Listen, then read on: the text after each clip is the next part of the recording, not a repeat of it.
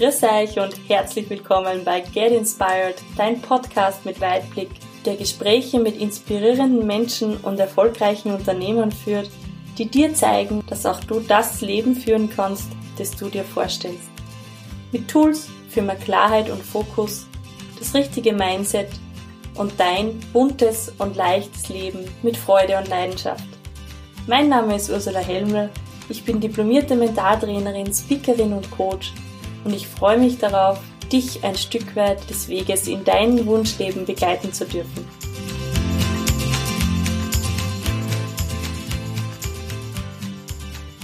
In diesem wundervollen Gespräch mit Luca erfährst du auch nicht nur, was das Leben mit einer Rennstrecke zu tun hat, sondern auch, was Benzingespräche sind, warum ein toller Job, der von außen gut aussieht, manchmal keine Erfüllung bringt und was Persönlichkeitsentwicklung mit Tuning zu tun hat.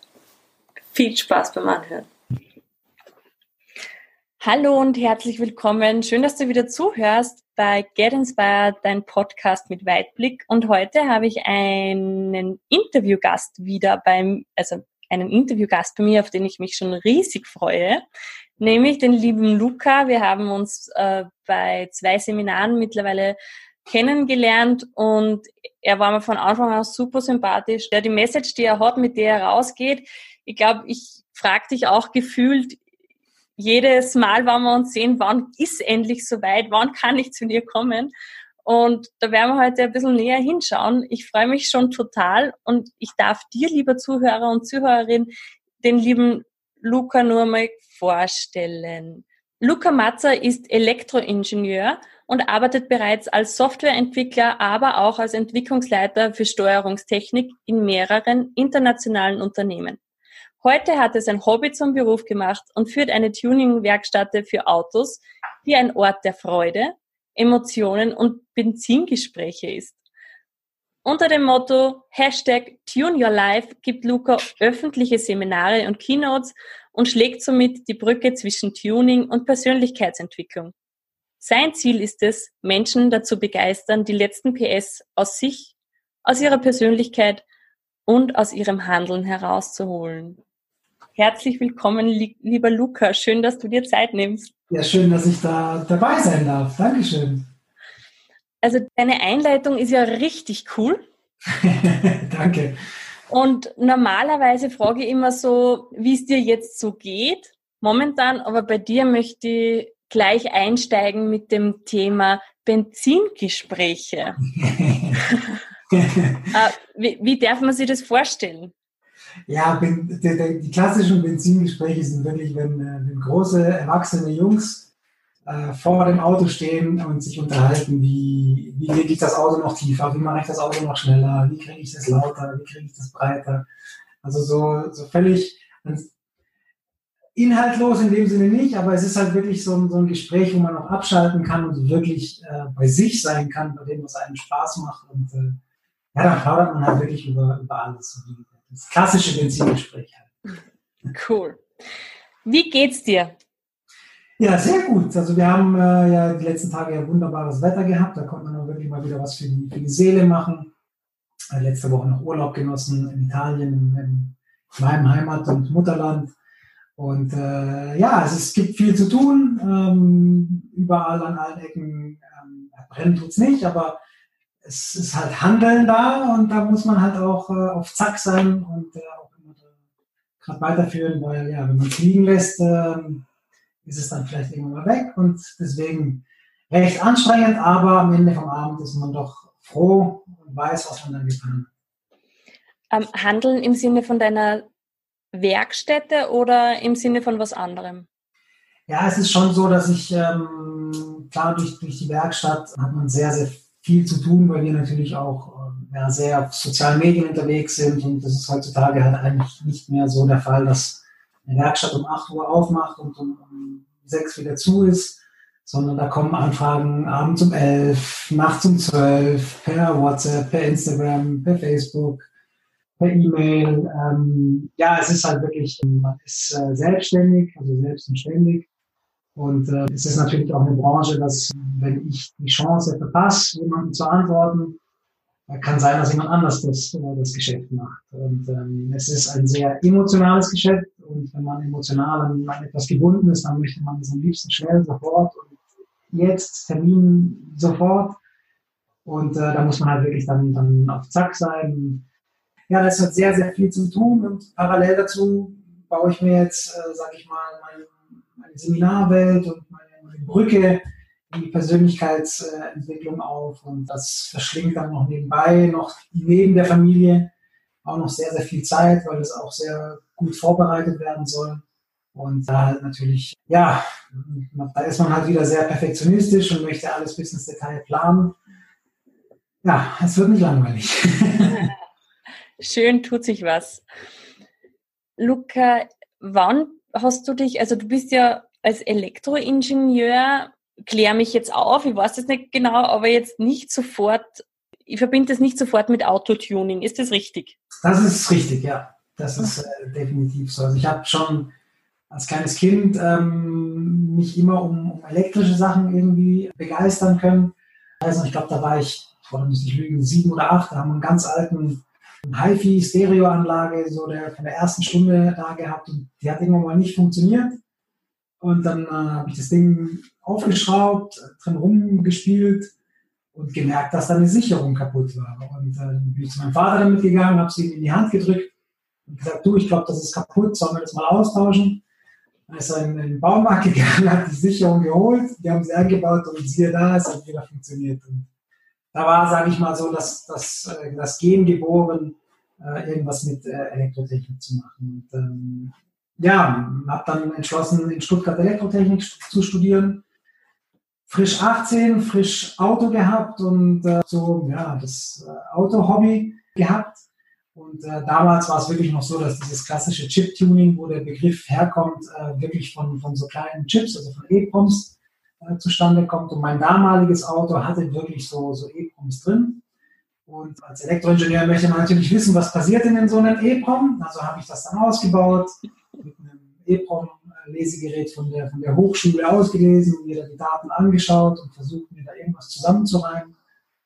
Und habe das dann umprogrammiert und irgendwann mal habe ich dann das Auto vom Vater umprogrammiert und irgendwann mal das Auto von Bekannten umprogrammiert und dann ging das so weiter und irgendwann mal gründet man eine Firma und irgendwann verkauft man dann Merchandising-Artikel von der eigenen Werkstatt. Also es ist wirklich nach und nach gekommen und ja, hat sich so ergeben. Das ist ja cool.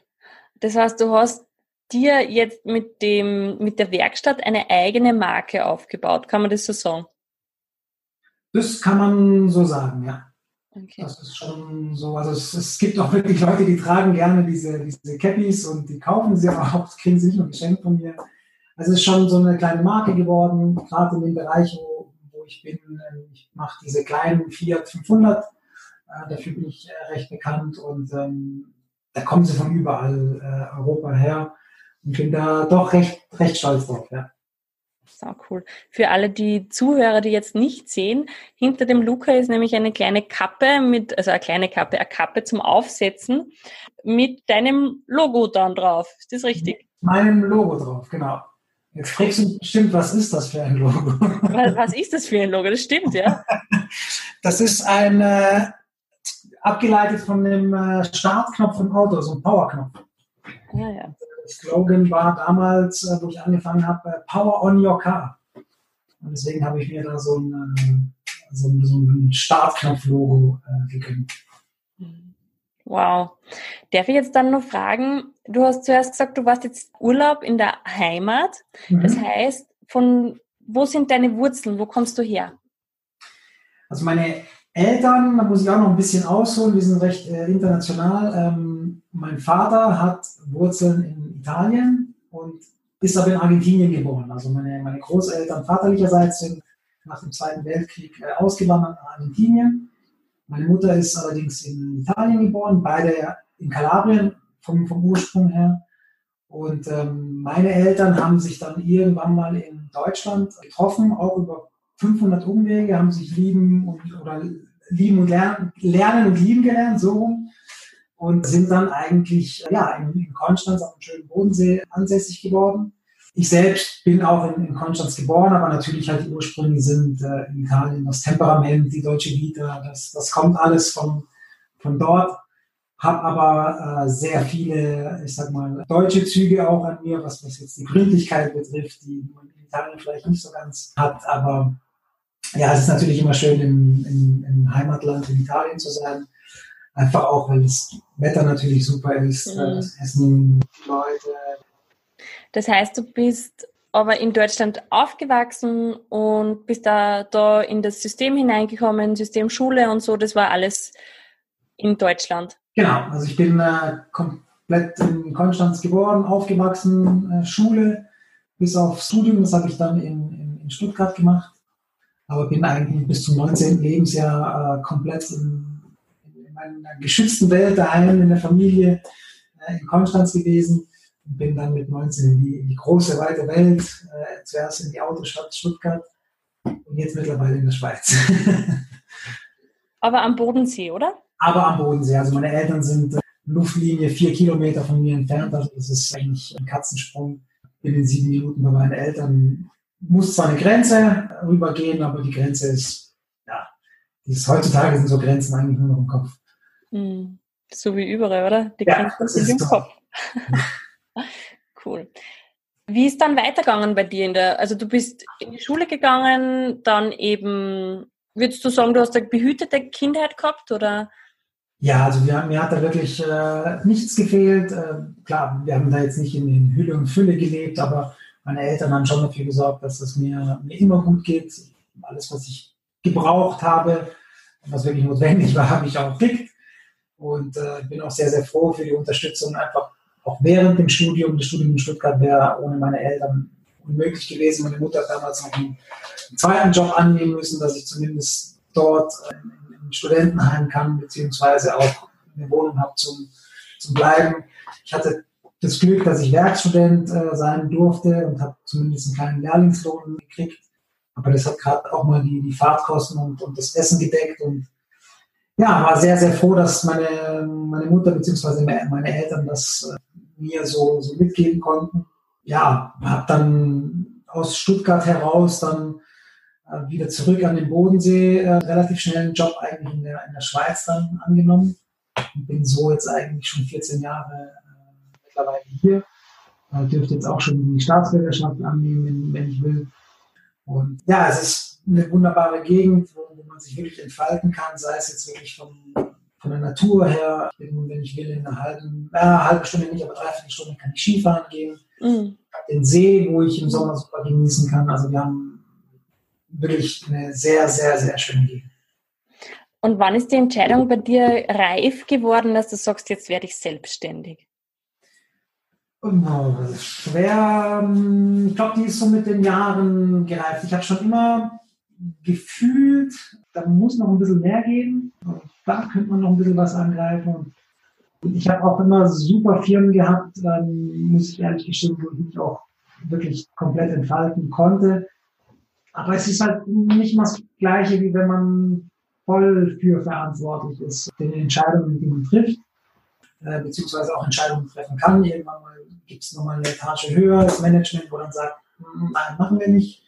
Als Selbstständiger ist man das Management und äh, kann so dementsprechend auch viele Sachen für sich halt selbst äh, entscheiden. Und ich denke, das war so um die 30 rum, also vor jetzt mittlerweile äh, sieben Jahren, äh, wo ich dann gesagt habe, komm, jetzt gibst du dem Ganzen mal so einen, so einen richtigen Ruck. Ich habe das immer nebenbei gemacht, die Werkstatt, noch neben dem, dem Hauptberuf.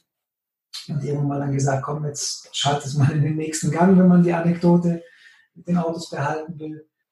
Und habe dann für mich entschlossen, jetzt komm, musst du mal wirklich Gas geben. Und dann siehst du natürlich auch, wie jedes Jahr immer mehr und mehr wird. Und irgendwann mal stellst du eine Person ein, irgendwann mal stellst du dann eine zweite Person ein. Und es rollt dann. Es äh, kommt dann eben dieser, dieser mystische Stein, der ins Rollen kommt. Und äh, man muss natürlich auch aufpassen, dass man den nicht bremst. Mhm. Ähm, mit nichts tun oder halt einfach mit, mit falschen äh, Entscheidungen. Klar, das falsche Entscheidungen trifft man immer, aber dann muss man natürlich auch mit den Konsequenzen leben und vor allem für sich dann das Richtige dann, dann rausziehen. Und voll und ganz ist es jetzt eigentlich so drei, vier Jahre, wo, wo ich das auch wirklich sagen kann, doch, das ist jetzt eine, eine Selbstständigkeit, die sich trägt. Wie viele Mitarbeiter hast du jetzt? Jetzt sind es zwei. Zwei. Zwei Stück. Und hat es irgendwann einmal einen Moment gegeben, wo du gesagt hast, boah, eigentlich war das die richtig falsche Entscheidung? Ja, das ist, ähm, das ist vor drei Jahren gewesen. Da hatte ich einen relativ großen äh, Umbau auch gehabt bei einem, bei einem Fahrzeug und wurde dort von, äh, ich sag mal, Zulieferern oder Teilelieferanten ziemlich in, in Stich gelassen. Der Kunde war total unhappy mit dem, was, was wir dann auch abgeliefert haben. Wir natürlich auch. Und summa summarum war es dann halt so, dass dann auch wirklich dann mehr kaputt gegangen ist, weil auch der Kunde zum Teil ein bisschen sorgsam, unsorgsam damit umgegangen ist und kam tatsächlich dann auch wirklich zu einem, zu einem Rechtsstreit dann, ne? bis, äh, bis vor Gericht, wo es dann darum ging, was wurde jetzt versprochen und was nicht. Hab dann glücklicherweise Recht gekriegt, auch vom, vom Gericht her. Aber das war auch so ein Punkt, wo ich mir gesagt habe, es ist jetzt doch nicht besser, du gehst wieder angestellt sein und hast dann Ruhe, kriegst am Ende vom, vom Monat dein Geld überwiesen. Aber ja, das ist halt was anderes, wie wenn man das, seinen Beruf irgendwie mit Emotionen macht und das mit Liebe macht. Ähm, da hat man dann am Ende vom Tag doch für sich selbst einfach ein anderes Gefühl. Und zwar jetzt ein Fall, ich könnte 100 andere aufzählen, die total happy sind mit der Arbeit und immer noch Nachrichten schicken, wie geil alles ist und super. Und eigentlich dafür mache ich es dann halt einfach weiter. Lass mich von diesem einen Fall, der jetzt halt einfach da ist, ist so, damit gehe ich aber auch offen und ehrlich rum. Mhm. Ich meine, so eine Standardfrage ist immer, Luca, ist denn schon mal was passiert bei den Tuning? Dann sage ich, ja, das kann immer was passieren. Mhm. Erzähl halt auch diesen Fall. Und wenn der Kunde dann immer noch davon überzeugt ist oder auch wegen der Ehrlichkeit überzeugt ist, dann ist das super. Und was was macht's aus für dich, dieses, weil du sagst, du, du packst da Emotionen rein in, ins Autotuning. Jetzt bin ich eine Frau, ich bin mit einem sehr autobegeisterten Mann verheiratet, bin selber so, dass ich sage, ja, ein Shelby und so, das gefällt mir schon. Aber was macht, was macht diese Faszination aus? Was ist es? Es ist, ähm, ich habe auch Männer in der Werkstatt heulen sehen vor Freude. Gott, wie alt ist er? 21, ähm, ist sein, sein erstes eigenes gekauftes Auto. Davor ist er kleinere Autos gefahren und hat sich wirklich das Geld zusammengespart und eine Auspuffanlage haben wollen und hat, ich bin relativ bekannt dafür, dass ich die Autos per Software blubbern und knallen lassen kann. Also wenn man das von den großen Sportwagen kennt, dann geht man vom Gas und dann hört man so im Hintergrund so und der hat halt jetzt diesen, diesen großen Auspuff gekriegt für seinen kleinen Cinquecento. Dann habe ich ihm das Blubbern da rein programmiert und habe seinen Kollegen gebeten, mache ich eigentlich fast immer, nimm ihn bitte auf mit dem Handy in dem ersten Augenblick, wo er dieses Blubbern hört, schau dir sein Gesicht dann halt einfach an. Und er ist wirklich in die Ecke heulen, also er hat nicht heulend heulend, aber er hat eine Freuden, zwei Freudentränen rausgelassen und war total happy. Und äh, ja, mit einem Auspuff und ein bisschen elektronischer Liebe mit dem Laptop. Und das ist halt so, man, man sieht gestandene Männer, die, die sich wirklich freuen, Gleichgesinnte zu sehen. Ich habe im, im Kundenkreis, ich habe Ärzte, Rechtsanwälte, einen Maurer, einen Metzger, äh, Notare. Also da, da ist wirklich alles dabei und wenn die da sind, dann sind das alles kleine Kinder. Und, ähm, und was macht das aus? Ich meine, wie gesagt, ich bin schon ein bisschen, doch, ich kenne mich aus mit Autos, aber wo ist der Reiz? Was, was ist das Besondere an dem? Ich glaube, das ist dieses Individuelle. Sich äh, so ein bisschen individuell das Auto gestalten zu können, wie man es gerne haben will. So sein eigenes Feeling in das Fahrzeug einbringen. Es ist zwar von außen her sieht es immer gleich aus, aber dann achten doch sehr viele auf kleine Details und es ist halt ihr Baby, es ist ihr, ihr, ihr Hobby und ihr, ihr Ein und Alles für viele sogar. Also da habe ich auch Kunden, die wirklich immens viel Geld aufnehmen auf Pump, damit sie sich überhaupt das Auto leisten können, wo ich schon wieder nicht richtig finde. Aber ihnen gibt es halt einfach irgendwas, es ist, sei es Statussymbol oder sei es halt einfach dieses, dieses Gefühl, so ein Auto zu haben. Es ist sehr, sehr schwer zum Teil begreiflich, weil es ist an sich ein Fass ohne, ohne Boden, wenn man so anfängt mit einem, mit einem Auto.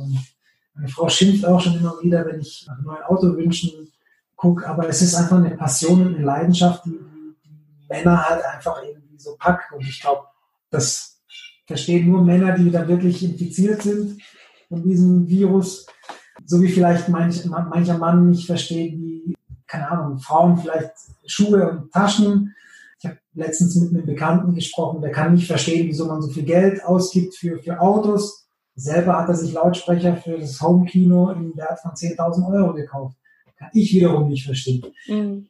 Jeder hat sein Spleen und ich glaube, das ist das Schöne daran, dass halt einfach am Ende vom Tag wir trotzdem alle gleich sind. das stimmt, ja. Wie ist das? Warum dieses, diese Automarke und warum dieser Autotyp? Weil nur zur Erklärung, vielleicht erklärst du uns du kurz, wie so ein Cinquecento ausschaut und was das eigentlich ist.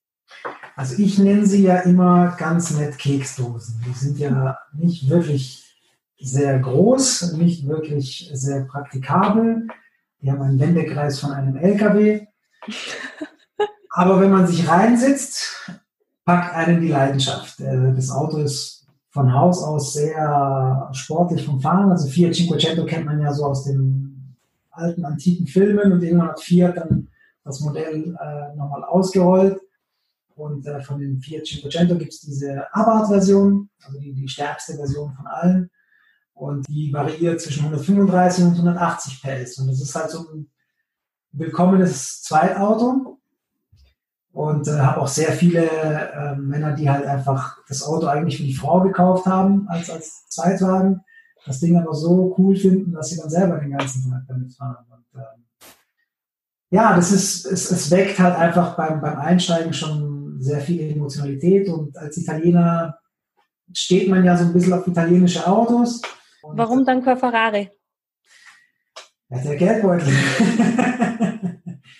Ferrari wäre ist natürlich immer ein, ein, ein Auto, was man, was man lieben muss, zwangsläufig als Autofanatiker. Ich als Italiener umso mehr. Ich bin eh ein ganz, ganz großer Ferrari-Fan, habe äh, von der Family mal, also von meinen sehr engen Freunden habe ich mal eine Museumsrundfahrt in Maranello äh, gekriegt mit allem drumherum. Äh, von meiner Family habe ich letztes Jahr wieder Karten für dieses Jahr, also letztes Jahr zum Geburtstag Karten für dieses Jahr Formel 1 gebucht. Das, das wäre zum Beispiel so ein Traumberuf für mich, an der, an der Boxenmauer Renningenieur von Sebastian Vettel zu sein. Also das ist wirklich, da, das wäre für mich der Traumberuf. Äh, wow, cool.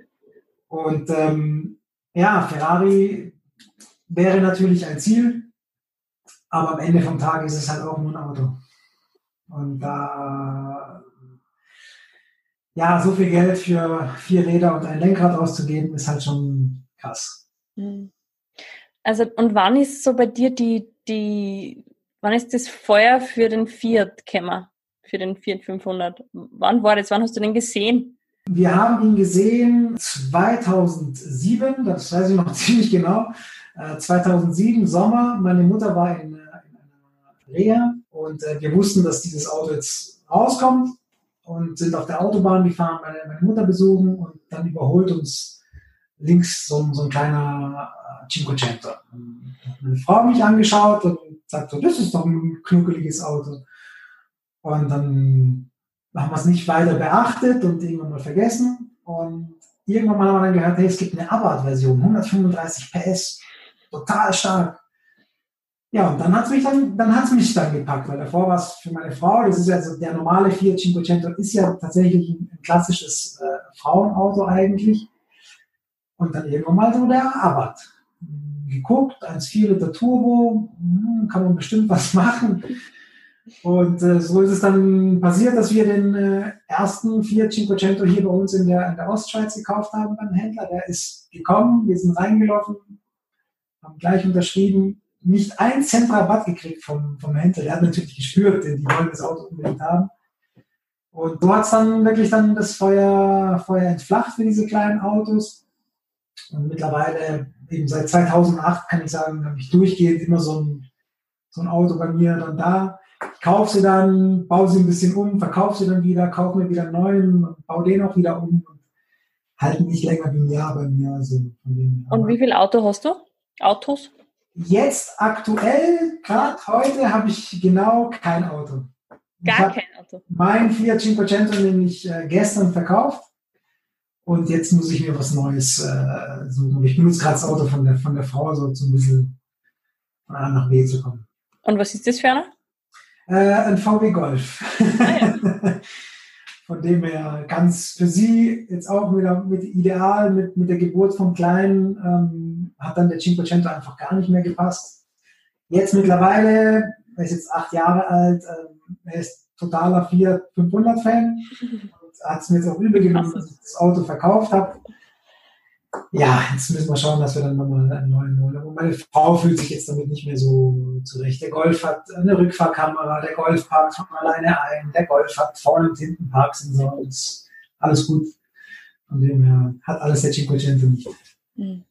Aber wenn man, wenn man dir so zuhört, oder wenn ich dir so zuhöre, ich merke halt, da schlägt dein Herz. Also das, du, du brennst für das Auto, du brennst für deine Tuning-Werkstatt das ist echt auch schön zu hören und, und zu fühlen, wie das, ja, da springt einfach bei mir auch gleich mal irgendwie der, der Funken über und ich denke mir, hm, das Cinquecento wäre doch was für mich.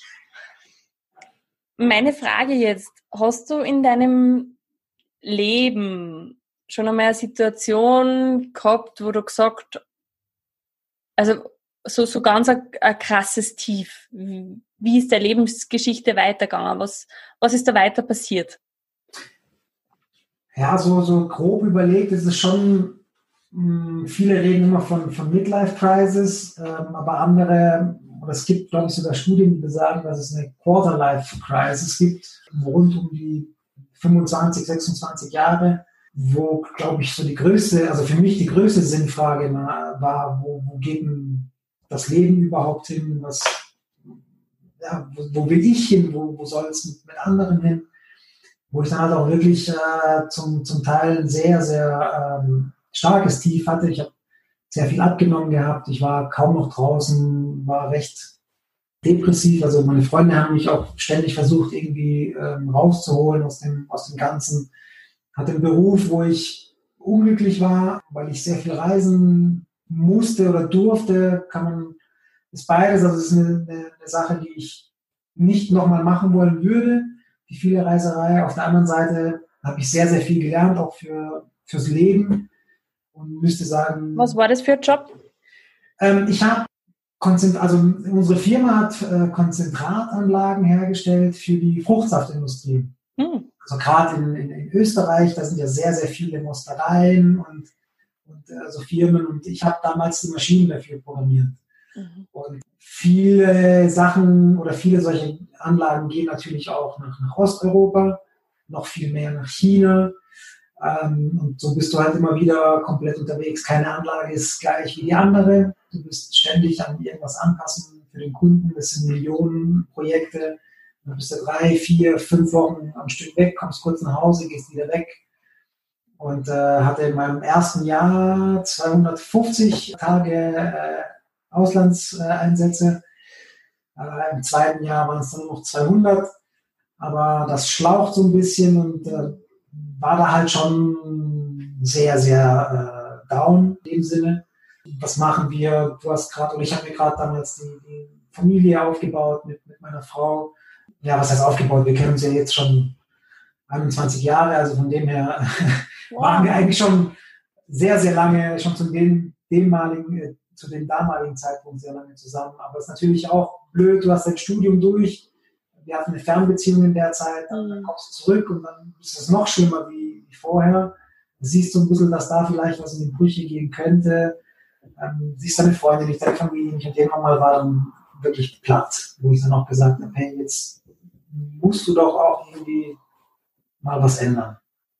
Ist dieser Impuls von, ich muss jetzt was ändern, aus dir gekommen oder ist der vielleicht aus der Beziehung, aus der Familie gekommen? Wo, wo ist der herkommen? Also ich habe, ich würde sagen, die Impulse kamen von außen als, als, als Trigger.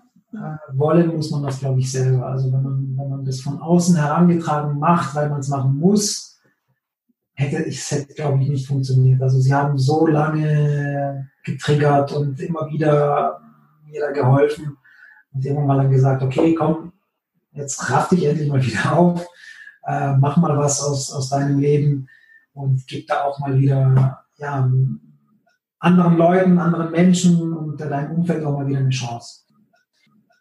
Ich kann mir vorstellen, wenn jetzt ein Zuhörer von mir sagt, naja, mit, mit 25 einen guten Job, viel Reisen, ähm, eine Beziehung, da fehlt dir ja nichts eigentlich. An, an, an sich nicht, aber man ist, man ist vielleicht nicht glücklich mit dem, was man macht und man ist vielleicht nicht, ähm, sag mal, dazu kam noch, ähm, da muss ich jetzt noch ein bisschen ausholen, ich habe früher sehr viel Ängste gehabt, ähm, was äh, Gründlichkeit, Sauberkeit und äh, Desinfektionsmittel, ich weiß nicht, wer das kennt, so viele Menschen, die sich dauernd die Hände waschen müssen und es muss alles picobello sauber sein. Reis mal mit so einer Phobie durch Länder, wo du die Namen noch nicht mal aussprechen kannst.